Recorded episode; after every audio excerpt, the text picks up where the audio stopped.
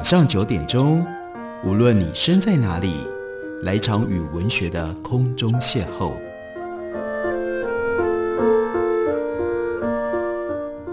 杨照谈书，邀您一同遨游文学世界，认识古今中外的经典之作。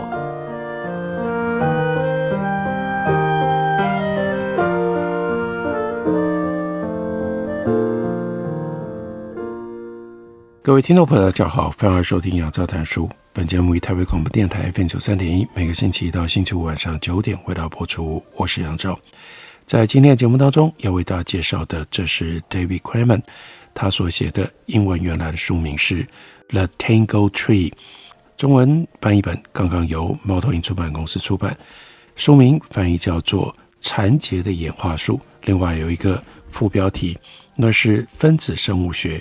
如何翻新了演化论？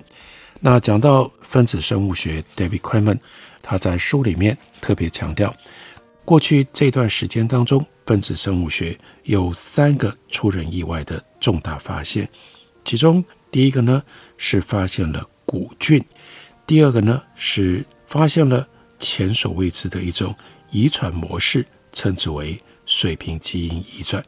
第三个呢，那就是我们的人类。其实很可能就是来自于古菌。这个古菌在四十年前，研究生物演化的科学家都连听都没有听过的一种生物。这三大发现使得生物学界的观念完全重新改造。不过，这三大发现到生物界的重塑，来自于不同的时间点，发生在不同地方的许多事件所造成的。其中一个事件，在这段历史当中，也许是最重要的，那就是一九七七年的秋天，地点呢是美国伊利诺州的 Urbana，那里呢有一个叫做 Woods 的人，他意气风发地坐在自己的桌前面，双脚翘在桌上，在他的身后是一块写满了字跟画满了图的黑板，他当时正在让《纽约时报》的摄影师替他拍照。伴随这张照片刊登在一九七七年十一月三日的《纽约时报》上，是一篇报道。报道里面说，沃伊斯跟他的同事发现了另一种不同形式的生物。他们在我们已知的生物所分的动物界跟植物界之外，组成了第三界。这篇文章在那一天的《纽约时报》刊登在头版，旁边是美国报业大亨 Hearst。他的富家千金小姐被绑架绑架案的报道，还有呢，另外是联合国因为种族隔离政策决定对于南非政权实施禁运，这就表示不管《New Times》读者能不能理解另外一种不同形式的生物这么精简的描述背后所代表的意义，这是一条大新闻。这则新闻当然就标示了 Voice 这个人他声望的巅峰。Andy Warhol 的名言，在这样的一个新的时代当中，每个人都有可以成名的十五分钟。那这就是 Wallis 他的十五分钟。十五分钟，这十五分钟过去了，上了《纽约时报》的头版之后，他就回归平凡的实验室生活。虽然 Wallis 不管为生物史或为自己的研究领域带来了巨大的改变。但是，除了少数分子生物学领域的专家之外，大部分的人对他仍然一无所知。他是一个什么样的人呢？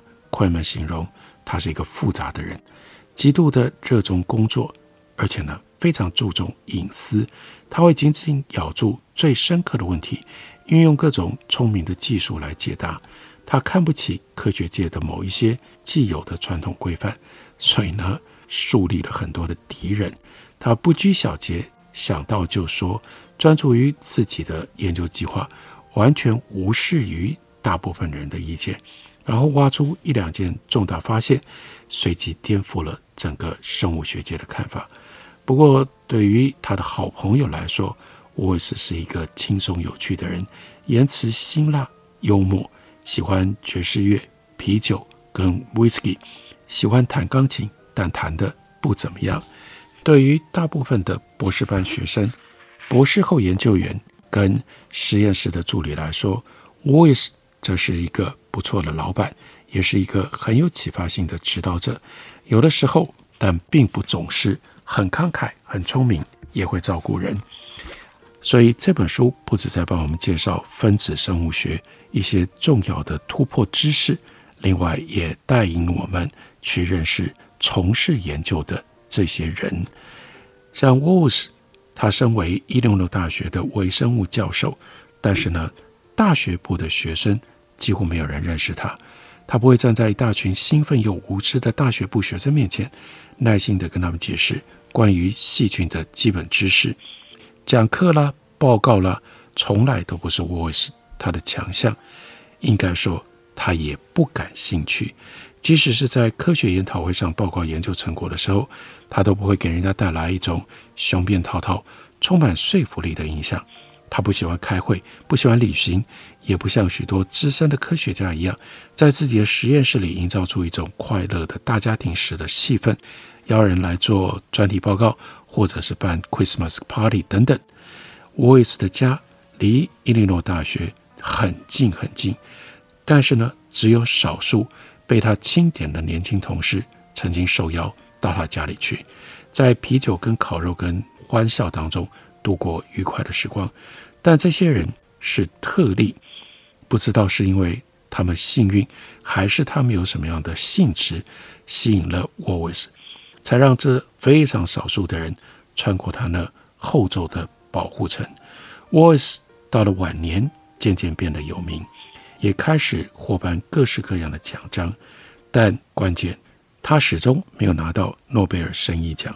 与此同时，他的个性也变得越来越难相处。他就觉得自己处处受到排挤，虽然他后来也获选为美国国家科学院院士，加入这个在学界当中备受敬仰的团体。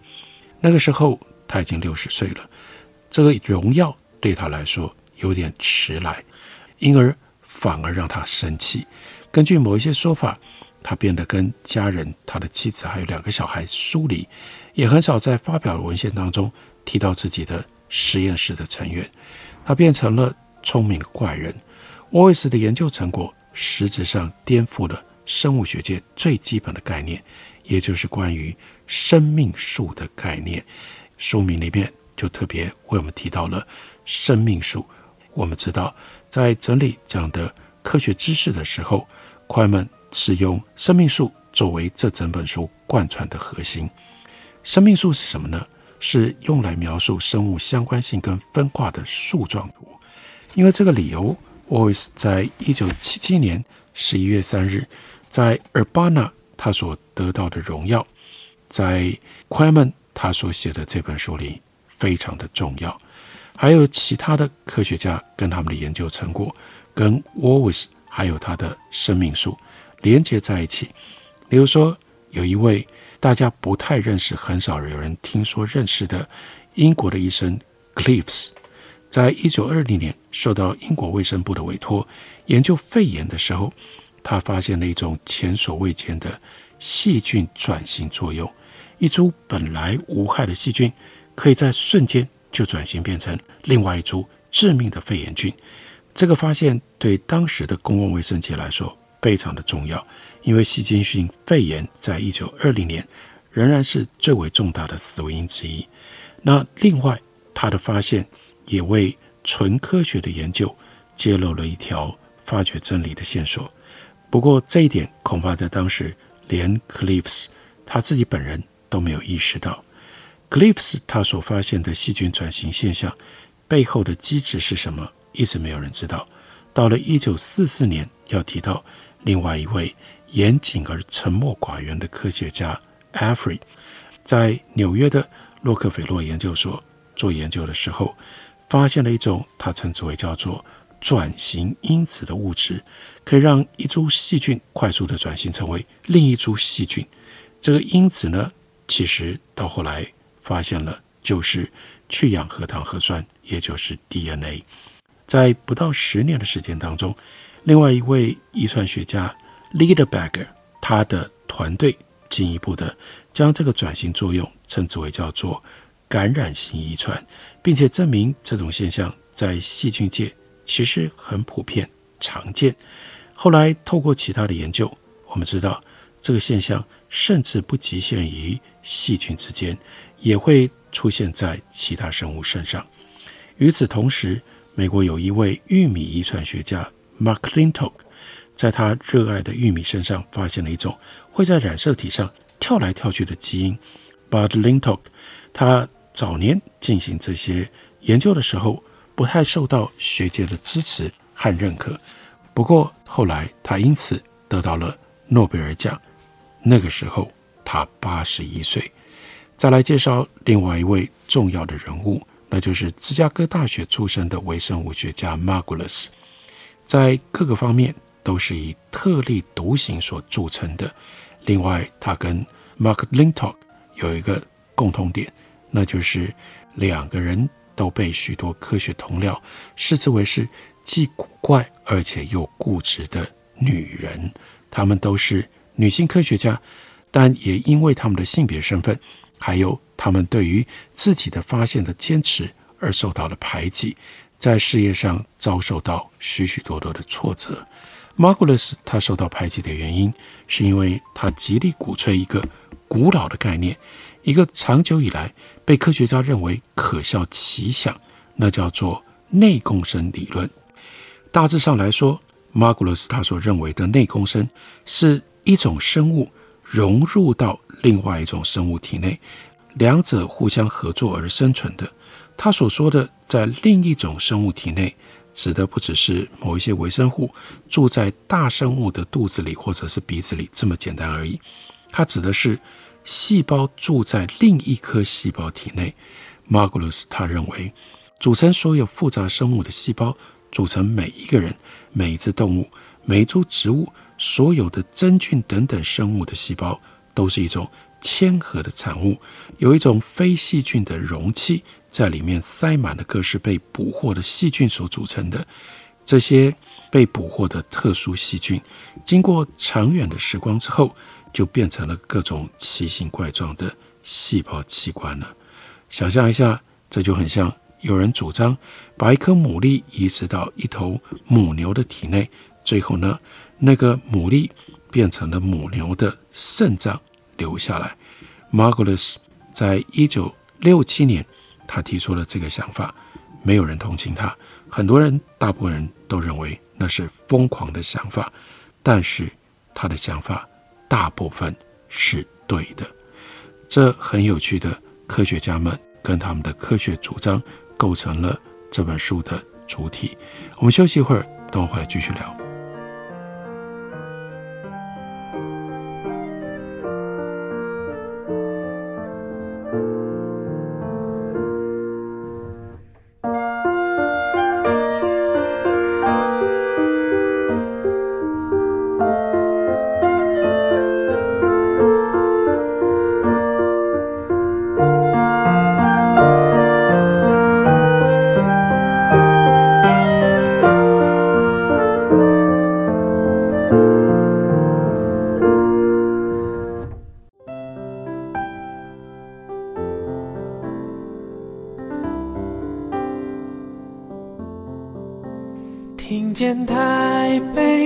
的声音，拥有颗热情的心，有爱梦想的电台，台北广播 FM 九三点。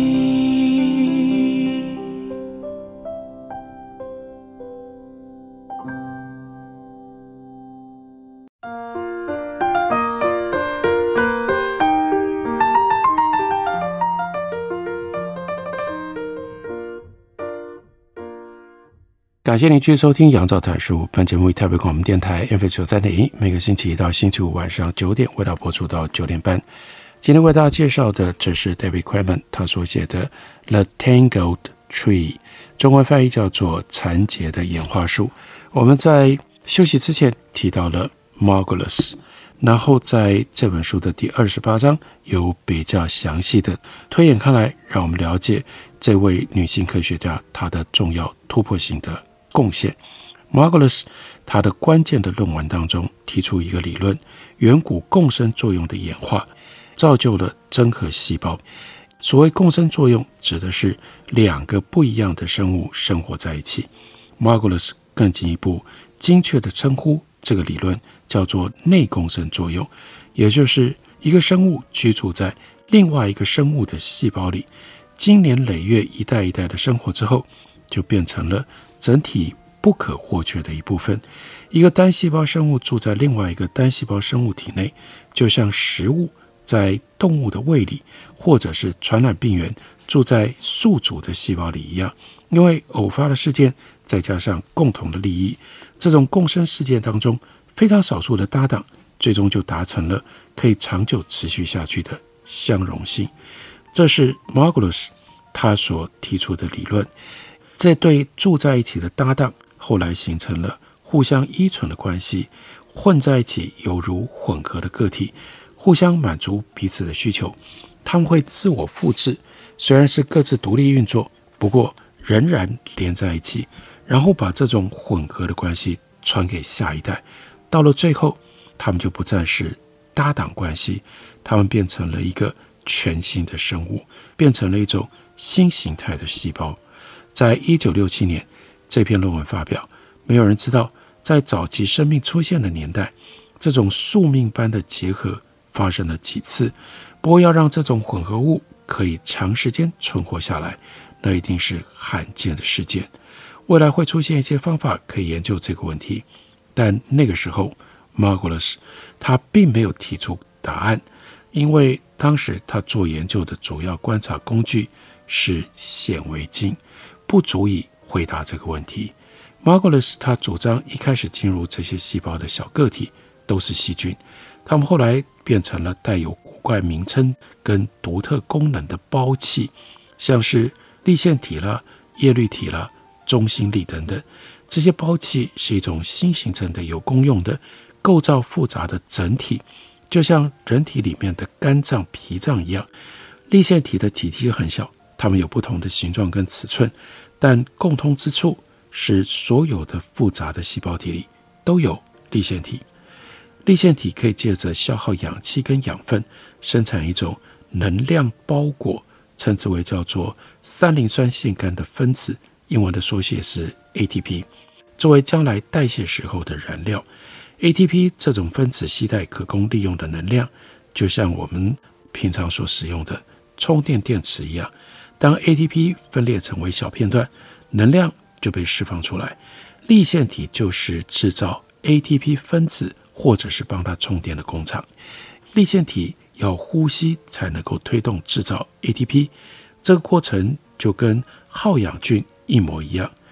叶绿体是一种可以在植物细胞以及某一些藻类细胞体内找到的小粒子，它们可以是绿色的、棕色的或者是红色的。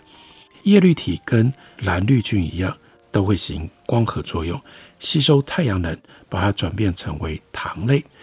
中心粒也是很重要的东西。Margulis 他就说，这些零件看起来全都像细菌一样，这绝非巧合，所以他就提出了。这个解释，它们就是从细菌所变成的。那些把小细菌纳入体内的大细胞，本身也是细菌。当然，它们其中有一部分是古菌。不过，在一九六七年的时候，我们科学上对于细菌跟古菌的认识，并没有办法能够把它们分辨开来。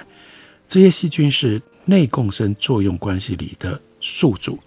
他们呢就吞下了这个小细菌，或者呢被小细菌感染，也有可能是包围他们，最终让自己身体内部成为这种更小的细菌栖身之所。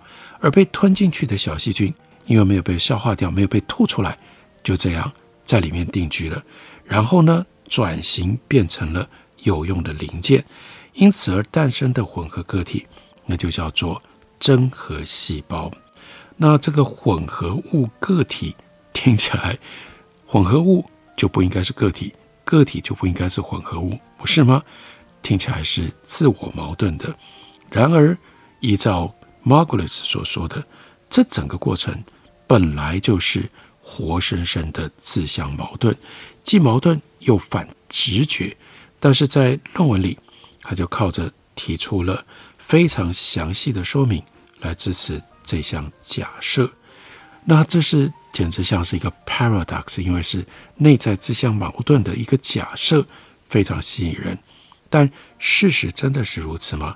这个假设是正确的吗？还有这个女性科学家由她来提出，能有多少的可信度吗？另外。延续下去，在书的第二十九章，快门就要更仔细的带领我们去看到 Margulis 这位女性科学家。她的原名是 Lynn Alexander，她在芝加哥出生成长，她是 Alexander 家的长女。她的父亲 Morris 是一个律师，同时呢还拥有一间油漆公司。她的母亲 Leonie 除了打理家务。另外又经营一间旅行社，哈、可以想见，父母呢都多才多艺，而且呢都很有野心。年轻的时候，Lynn 她非常的早熟，不过根据她的自述，她是一名坏学生，经常因为行为不检被叫去角落罚站。他很聪明，但没有什么耐心。小的时候好几次转学，在顺利度过青春期的叛逆之后。因为天资聪颖、聪明了，所以呢，以青少年的年纪就拿到了芝加哥大学的入学许可。他说过，他非常喜欢那段时光，正确的来说，是在芝加哥的大学部就读的时光。众所周知，芝加哥大学的大学部教育系统是经过有远见的教育学家 Herkins 校长改革过的，成为可以广泛学习众多科目的天堂。所以那个时候还是 Lynn Alexander，他就在各种的导论课程，还有自然科学上表现得特别好。他拿到特别好成绩的自然科学这一门课，并不要求学生念教科书，要学生直接去阅读许多著名科学家的论文手稿，例如说达尔文、孟德尔、霍尔登这些前辈科学家的作品。在 Lynn 还是大一新生的某一天，数学大楼的楼梯，他往上跑的时候，结结实实的，他就撞到了当时十九岁的物理学的博士生 Sagan，才十九岁，已经是物理学的博士生了。Zagan 英俊高挑，口齿清晰，风度翩翩，而且呢，已经是学校当中的风云人物了。Margulis 事后回想。他说：“我当时只是一个不学无术的理科生，而卡扎根却有着花言巧语的天赋，一下子就把我给迷倒了。三年之后，在 Margulis 他毕业后的一个星期，他就跟 Zagan 结婚了。当时的 Margulis 是一名娇小而漂亮的年轻新娘，穿着露肩的白色晚礼服，颈上戴着一串珍珠项链，脸上露出了危险的。”迷人笑容。她随着 Zagan 一起呢，搬到了威斯康星。Zagan 在一座天文台继续他的博士班的研究。那 Lin 就进入到威斯康星大学去念硕士。他在那里的动物系认识了一个瑞斯教授。瑞斯教授教他如何操作显微镜。那瑞斯教授他出生于瑞士，他是细胞生物学兼生物化学家。他在一九四九年来到了威斯康星大学，在这里从头开始成为一名电子显微镜专家。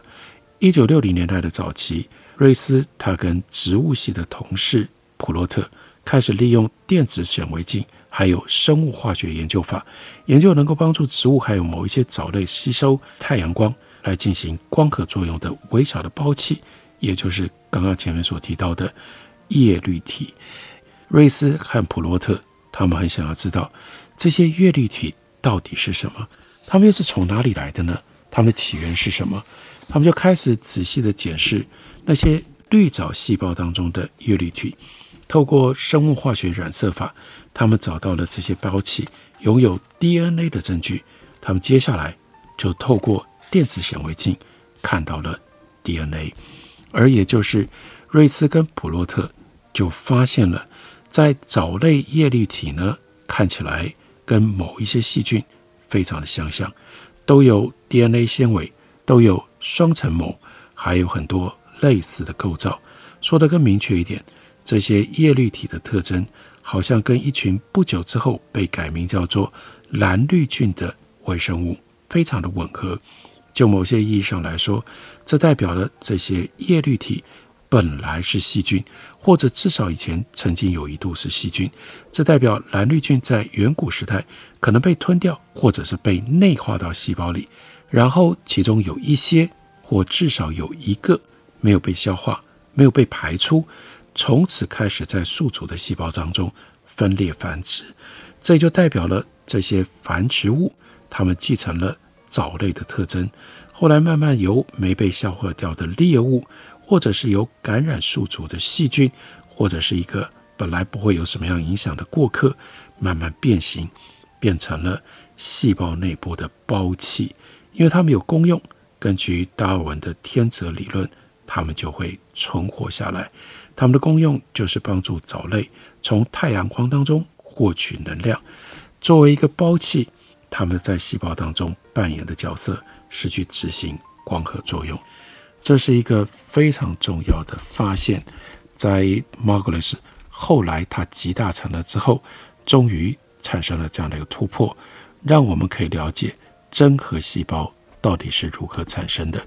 而了解了真核细胞的产生，另外也就让我们对于生物到底是在什么样不同的层级上面进行演化，有了新的认知、新的理解，打开了非常庞大的一个新的科学知识的世界领域。那关于这段过程，就记录在 David Quammen 他所写的这一本《残结的演化书》里。感谢你的收听，我们明天同一时间再会。